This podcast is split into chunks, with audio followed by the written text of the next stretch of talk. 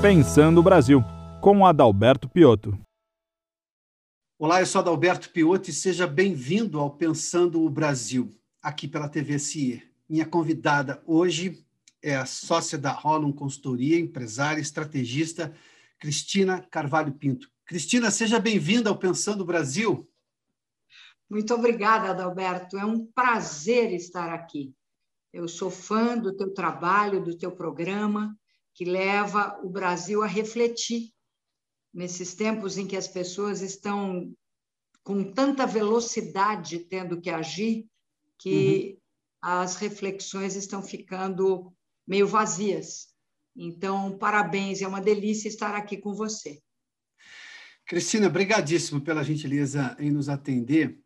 E você é uma dedicada estudiosa, porque tem uma experiência gigantesca no mundo empresarial, de publicidade, de imagem de empresas e assistência executivos.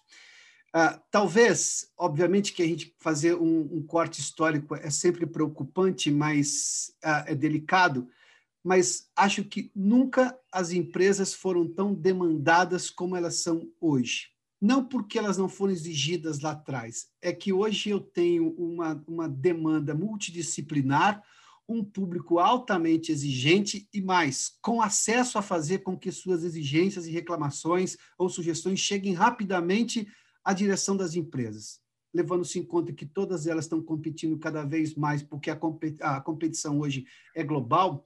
Como é que as empresas estão lidando com tudo isso nesse século XXI que começou muito, muito intenso?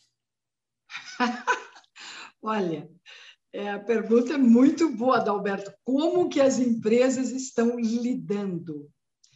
É, eu acho que cada vez mais nós vamos perceber um grande abismo nesse lidar.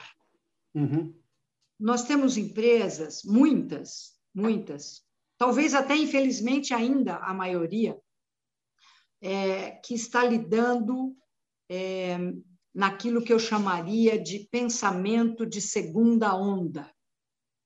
É, tem um livro fabuloso, Adalberto, que interessante, hum. né? Eu li na década de 90, imagine, quando eu presidia o grupo Young and Rubicon.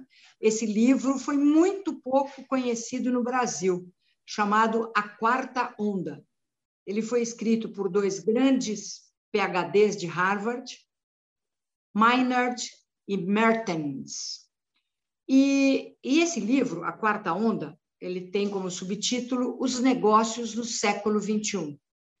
E ele era um livro de não só de previsão, mas de inacreditável premonição é, um mix de estudo mais profundo, acadêmico, evidentemente sociológico e assim por diante, é, mas também é, um estudo de mercados.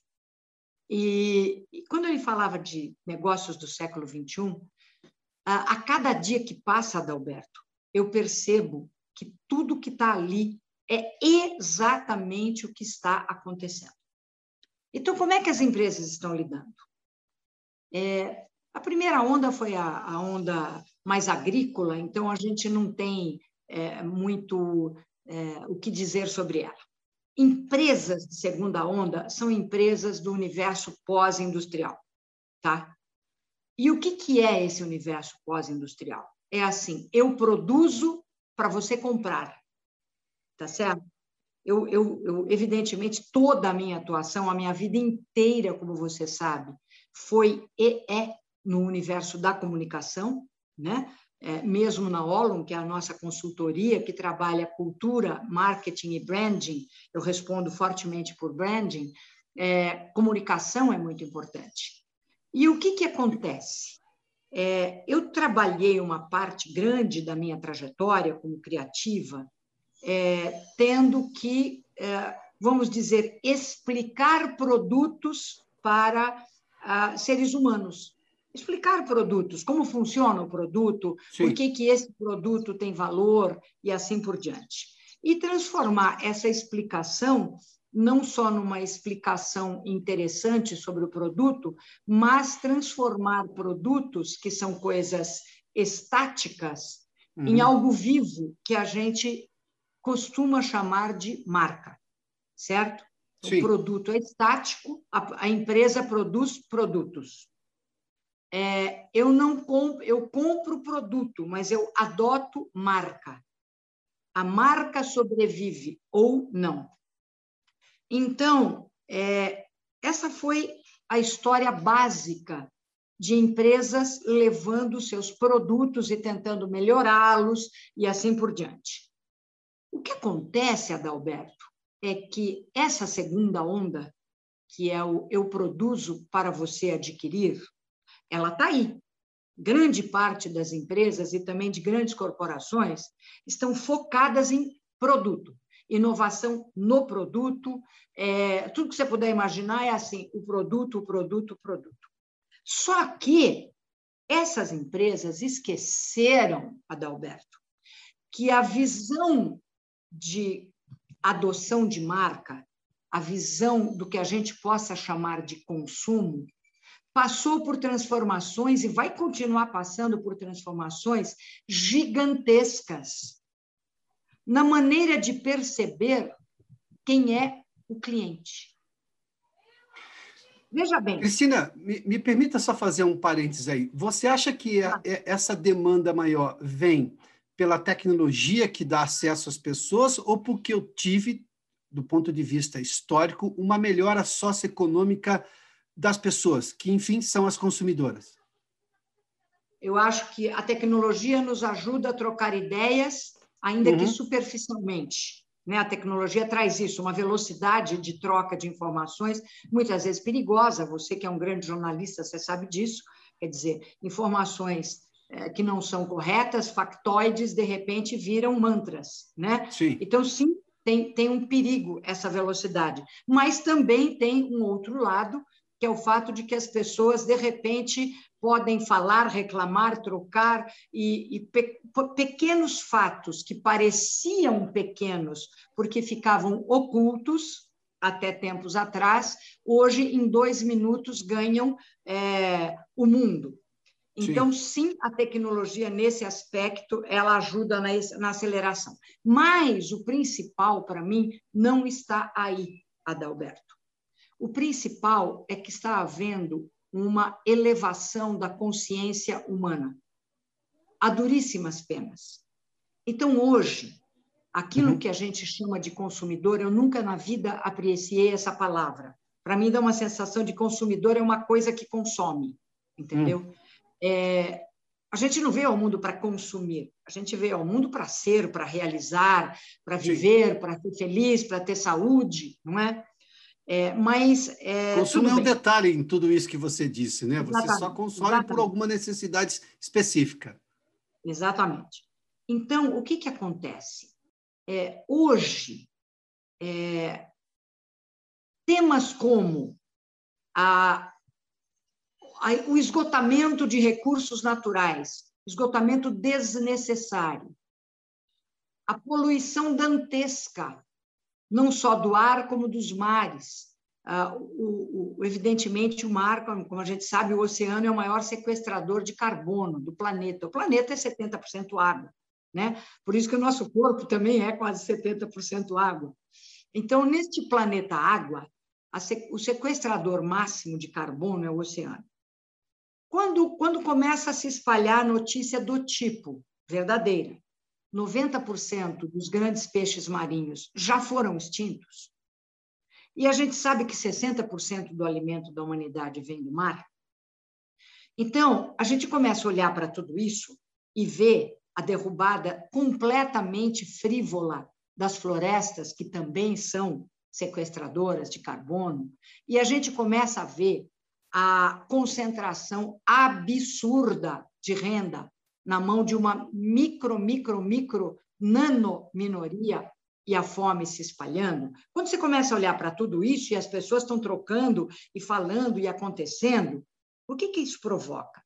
Provoca uma mudança na visão deste ser humano que a gente tão pejorativamente chama ainda de consumidor, é uma mudança, ele começa a ficar angustiado, ele começa a ficar ansioso.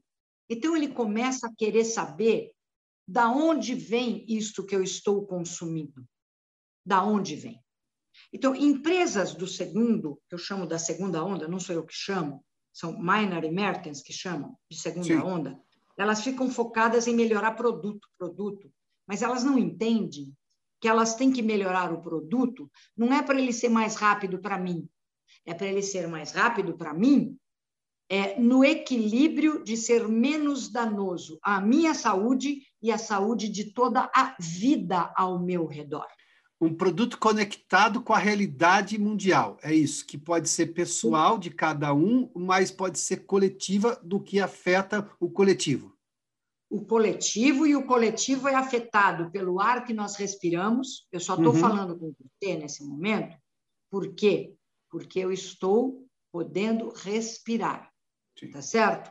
Num, num mundo como a gente tem, no Brasil está cheio de ambientes extremamente poluídos, né? E as Sim. pessoas têm problema de pulmão e nem sabem de onde veio o problema. Veio do ar, evidentemente. Então, o que, que acontece? É, as pessoas estão parando para pensar nisso.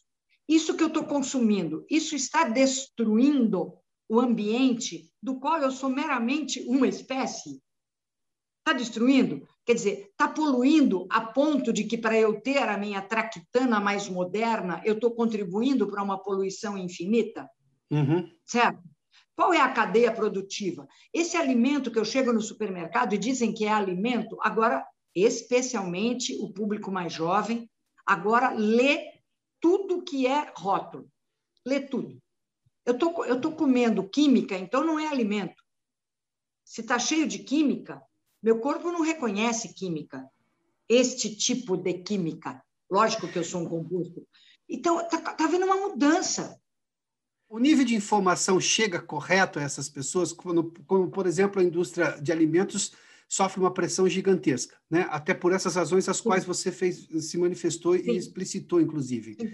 Mas a informação chega de forma correta, porque, por exemplo, eu recentemente participei de um debate, recentemente foi antes da pandemia, né? A pandemia deu uma mudança nesse na questão tempo na nossa cabeça, né? Mas vamos lá. E a discussão era o seguinte: ou é vegano ou é orgânico e eu não aceito nada. Se você olhar do ponto de vista filosófico, é bonito, mas do ponto de vista prático não funciona, porque se eu não usar a intervenção moderna e sustentável, estou dizendo, não é, não é a intervenção é, química agrotóxica sem, sem inconsequente, não é dessa que eu estou falando. Mas se eu não usar a intervenção do homem, eu não tenho alimento para todo mundo do mundo, ou seja, eu vou ter uma elite comendo orgânico e uma maioria passando fome. E eu percebi que as pessoas não tinham se atentado simplesmente ao fato, número um, de que, olha, podemos buscar soluções que sejam boas para todo mundo, mas que precisam levar em conta todo mundo.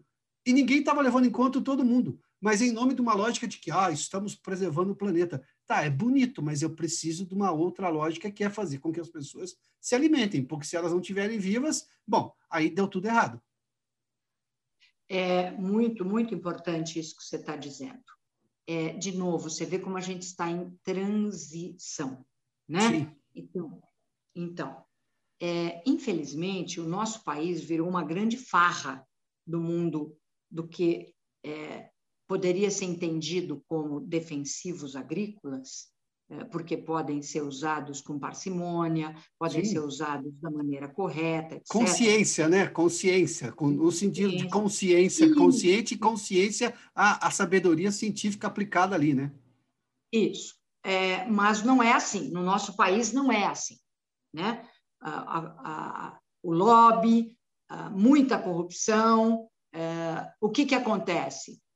Passou-se a usar de maneira desmesurada. Então, é, isto gera, sim, um envenenamento. Isso é, isso é veneno. Então, uma coisa é dizer assim, é, como é que é a aplicação parcimoniosa, como é que é aquilo que é útil. É, é, no Brasil não foi assim que aconteceu. Então, isso, o nosso problema aqui é grave. Tá? É, por outro lado, a convicção de que é impossível alimentar a humanidade a partir de sistemas é, não agressivos, é, esta é uma falácia. E eu, e eu sugiro, por exemplo, que você convide o, presidente, o, o, sócio da Native Alimentos. Né? O Leontino Balbo, ele passou, ele foi desacreditado pela família dele totalmente, porque ele falou: eu vou fazer plantação em mega escala e, e orgânica.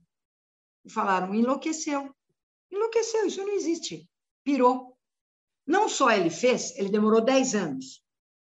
Tá? Mas para fazer, primeiro, ele teve que contratar e mandar embora um monte de, entre aspas, especialistas que ficavam lá fazendo coisas laboratoriais na fazenda dele, entendeu? E depois é, diziam: não, não dá, não dá. Então, esse homem passou noites e noites e noites sentado dentro da plantação de cana, entendeu? Sendo chamado de doido. Ele falou: não, eu quero entender, eu quero entender, quer dizer, da onde brota a lagarta, como é que ela faz, ela vem da onde, porque ela, porque ela brota do chão. Ela, ela vem de algum ponto da plantação, o que está provocando, como é que eu posso.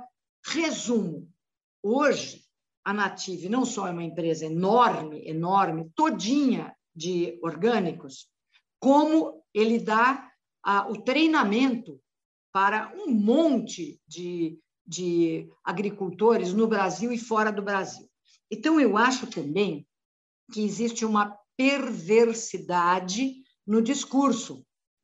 Por quê? Porque para a indústria é, envolvida com processos químicos, o fato de, de, de, de repente, a gente começar a mostrar que, que, que funciona você, é, você produzir de outra forma, é, é complicado. Então, precisa haver também, desculpa te dizer, mas você sabe que tem muita mídia que é comprada. Você sabe disso. Entende? Em várias coisas, por sinal. A gente está vendo Existe isso agora. a compra da mídia. Quem paga, leva. Entendeu? E aí são compras de matérias, entendeu? Que, na verdade, são propaganda que vem como reflexão, como estudo, como pesquisa. Então, sabe, Adalberto, é dessa transição que eu estou falando. O ser humano está acordando. Sim. Existem empresas que estão também acordando. E estas prevalecerão, porque elas estão entendendo que não há mais a divisão entre os muros internos, lembra o intramuros, o que se Sim. passa aqui dentro é aqui dentro, lá fora é lá fora, tá? Eu fiz a minha trajetória, Adalberto, como uhum. aquela que construi, que constrói da porta para fora, porque eu sou uma criativa né? Eu, eu, eu, eu fiz toda a minha trajetória como criativa e como estrategista de marcas. Mas um dia, Adalberto, eu acordei com uma angústia que já não cabia em mim, e a minha hum. cabeça, como, como diria uma famosa apresentadora no Brasil, a minha cabeça deu um, um shift de 360 graus. Ela falou: minha vida, minha vida deu uma guinada de 360 graus. a, minha, a, minha, a minha a minha percepção de mundo é. uma guinada de 180 graus. E eu comecei a perceber que eu estava transformando em seres vivos, lindos, maravilhosos, adoráveis, as marcas, é, histórias que eu não conhecia de verdade, fórmulas que eu não conhecia de verdade, é, sistemas produtivos e cadeias produtivas que eu não conhecia de verdade, culturas empresariais às quais eu não tinha acesso do ponto de vista da intimidade daquela cultura. E aí eu falei: parou, parei por aqui. Eu vou redirecionar a minha vida buscando parcerias com empresas que estão querendo sinceridade, que estão tendo a coragem de examinar o que fazem de fato, porque fazem, e estão até dispostas a fazer uma transição para um novo modelo produtivo, é, considerando que isto sim traz o que a gente chamaria de vales de transição, em que você deixa de ganhar tudo que você ganhava na sua loucura mas você redireciona e reconstrói em bases sinceras. É um outro tipo de cadeia produtiva, é um outro tipo de preocupação. E quando a gente fala de cliente, e a Olum está inteiramente voltada a isso, quando você fala assim, quem é o seu cliente, precisa parar para pensar. É só aquele ser humano que você chama de consumidor? E aqueles que estão dentro da empresa sendo massacrados? E aqueles que estão lá dentro e um monte de gente fechando o olho é, porque tem que bater meta? Entendeu? Se você não bate a meta do mês, você está fora. Para bater a meta, você tem que aplicar uns, fazer seus apliquezinhos, né? Você tem que mentir. A realidade é essa. Você tem que mentir para bater a meta. Isso ainda existe de montão ainda existe de montão. Tá? Eu detectei isso dentro de muitas empresas. E tem qualquer coisa para bater a meta. E se eu não bato a meta, eu estou na rua. Então, sabe, Adalberto, a transição uhum. ela tem que ser é, corajosa. As empresas que estão sabendo lidar com isso, Adalberto, elas são movidas por dois, por duas virtudes: amor eu ia e coragem. perguntar isso. Amor e coragem são essas as, as virtudes que estão direcionando as pessoas a essa transição da qual você falou? Sim, amor e coragem. Coragem de abrir mão daquilo que é danoso à vida. E amor para construir coisas novas que fazem bem à vida. Essas serão muito bem sucedidas. Tecnologias, uhum. produtos, alimentos, é, o que for, Adalberto a nossa capacidade criativa, eu sou, eu sou testemunha disso, eu vivo da minha imaginação. A nossa capacidade criativa é infinita.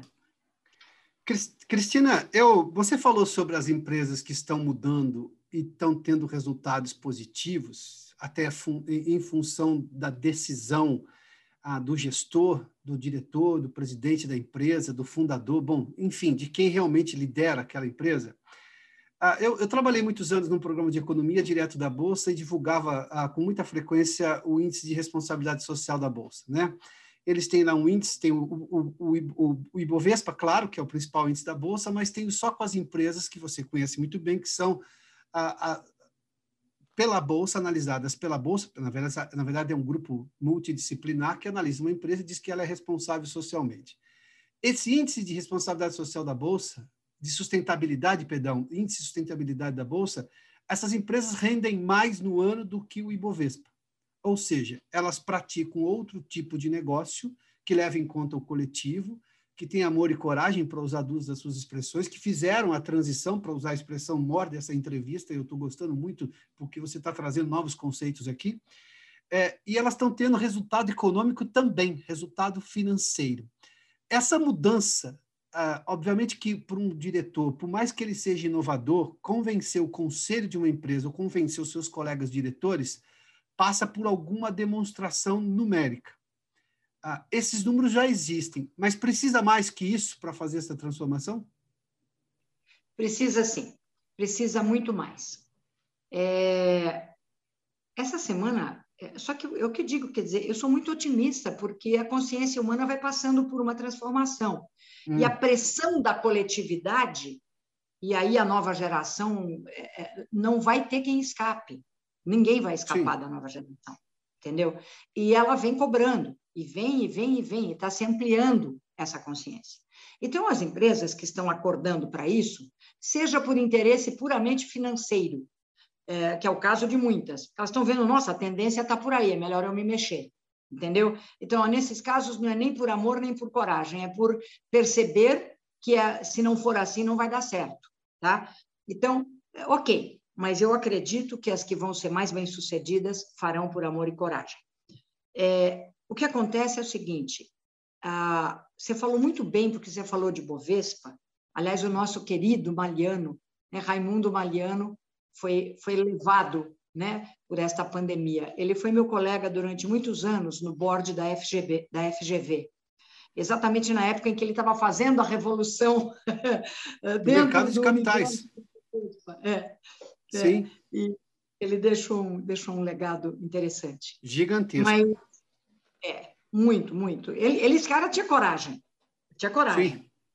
muita coragem. Bom, é, o que, que acontece?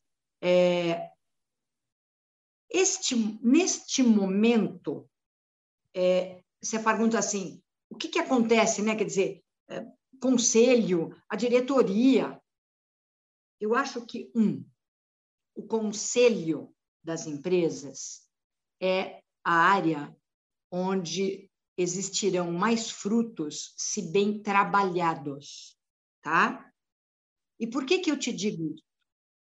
Porque o CEO, ele se reporta ao conselho, tá? É muito difícil. Sim, existem CEOs fazendo coisas incríveis, incríveis, tá?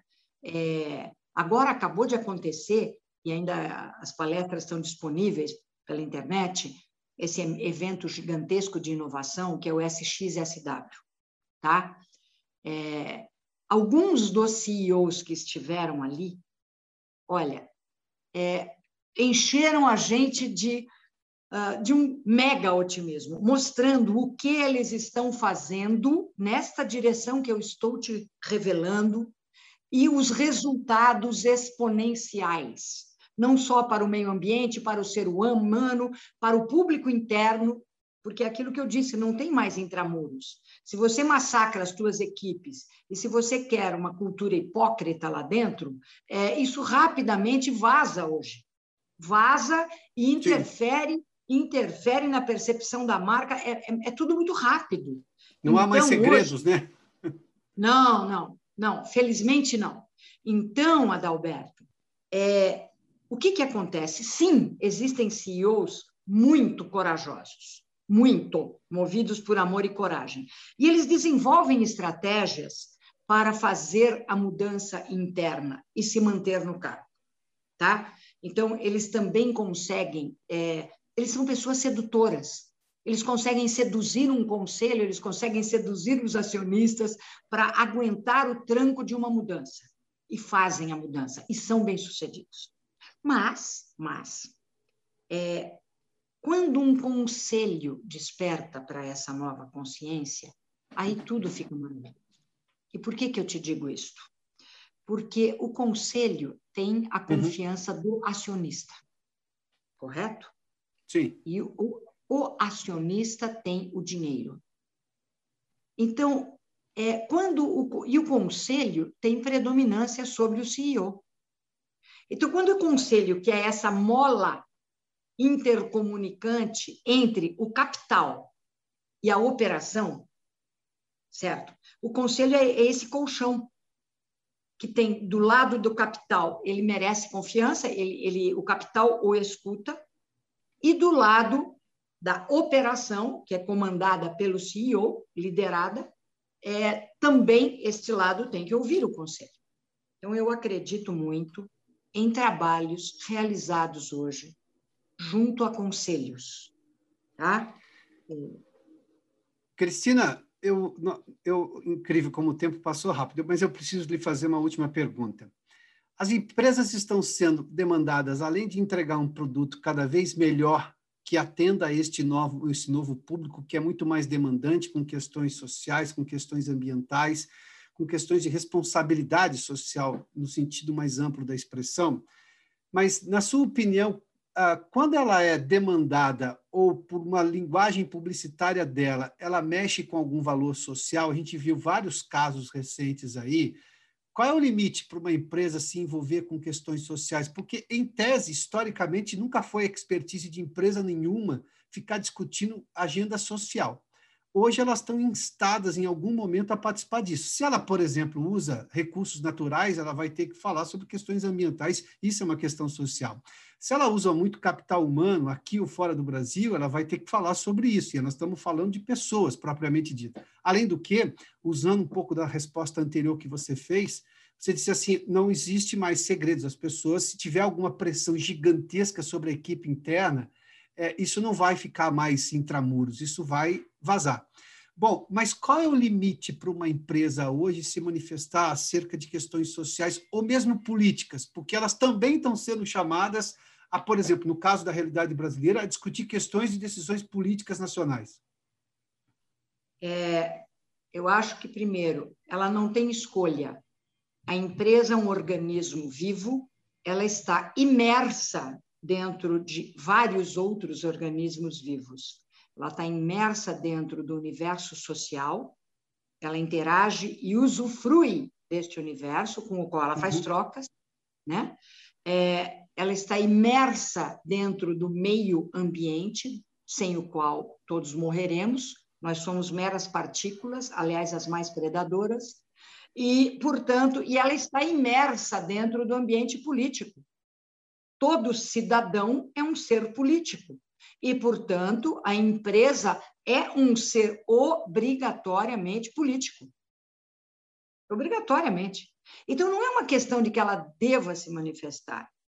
Ela tem obrigação. E não é de se manifestar, é de agir, de refletir sobre o seu papel, sobre o seu impacto, sobre o seu impacto no meio ambiente, sobre o seu impacto dentro eh, do seu universo produtivo, sobre os seres humanos que estão ali, sobre o seu impacto sobre todos aqueles que estão fora dali, que no fundo é uma coisa só, é, a sociedade como um todo, ela tem que corajosamente analisar e encarar o seu impacto e procurar transformá-lo positivamente. Eu não acredito nessa história que hoje se fala muito. Vamos é, criar um propósito, porque atualmente a gente tem que engajar as audiências. O jeito de construir marca é engajando. Primeiro, sim, precisamos trazer engajamento. A empresa tem poder de engajamento. Ela tem que usar isso. Mas será que ficar inventando um propósito? Por exemplo, Adalberto, se você olhar para o teu espelho e falar assim, qual é o meu propósito de vida, você acha, em sã consciência, que eu posso construir um propósito para você? Eu posso criar o seu propósito? Eu não posso criar o seu propósito. Eu posso, você pode compartilhá-lo comigo, não é verdade? E de repente seu propósito de vida ressoa em mim e nós dois juntos nos unimos e ampliamos o efeito positivo de um bom propósito. É essa a questão das marcas hoje e das empresas. Não é só se manifestar. Elas têm que descobrir lá dentro. Eu sou só ganância, então eu não deveria estar aqui, eu deveria fechar as portas e ir para debaixo da ponte, se for o preciso. Tá? Agora, se eu não sou só ganância, se eu posso é, dissolver essa ganância e transformá-la em benefício do todo, e isso me trará prosperidade, então, eu preciso me mover agora. Agora. A empresa tem obrigação de estar o tempo todo é, impactando positivamente todos os seus públicos, todos uhum. os seus stakeholders, porque ela vive deles. Cristina Carvalho Pinto, duas vezes eleita a mulher mais influente em marketing e comunicação pela Forbes Magazine, empresária, estrategista e, sócio, e sócia da Holum Consultoria. Cristina, brigadíssimo pela gentileza da entrevista e da análise maior, ainda mais ampla sobre a realidade do mundo empresarial e as posições humanas que precisam estar dentro das empresas, sem escolha agora, como você usou dizer há pouco. Muito obrigada, Adalberto. Um prazer imenso participar do teu programa. Você provoca reflexões múltiplas e isto leva à condição de expansão da consciência. Muito obrigada. Muito obrigado, Cristina. Até uma próxima oportunidade. Até a próxima. Este programa tem um apoio institucional do CIE.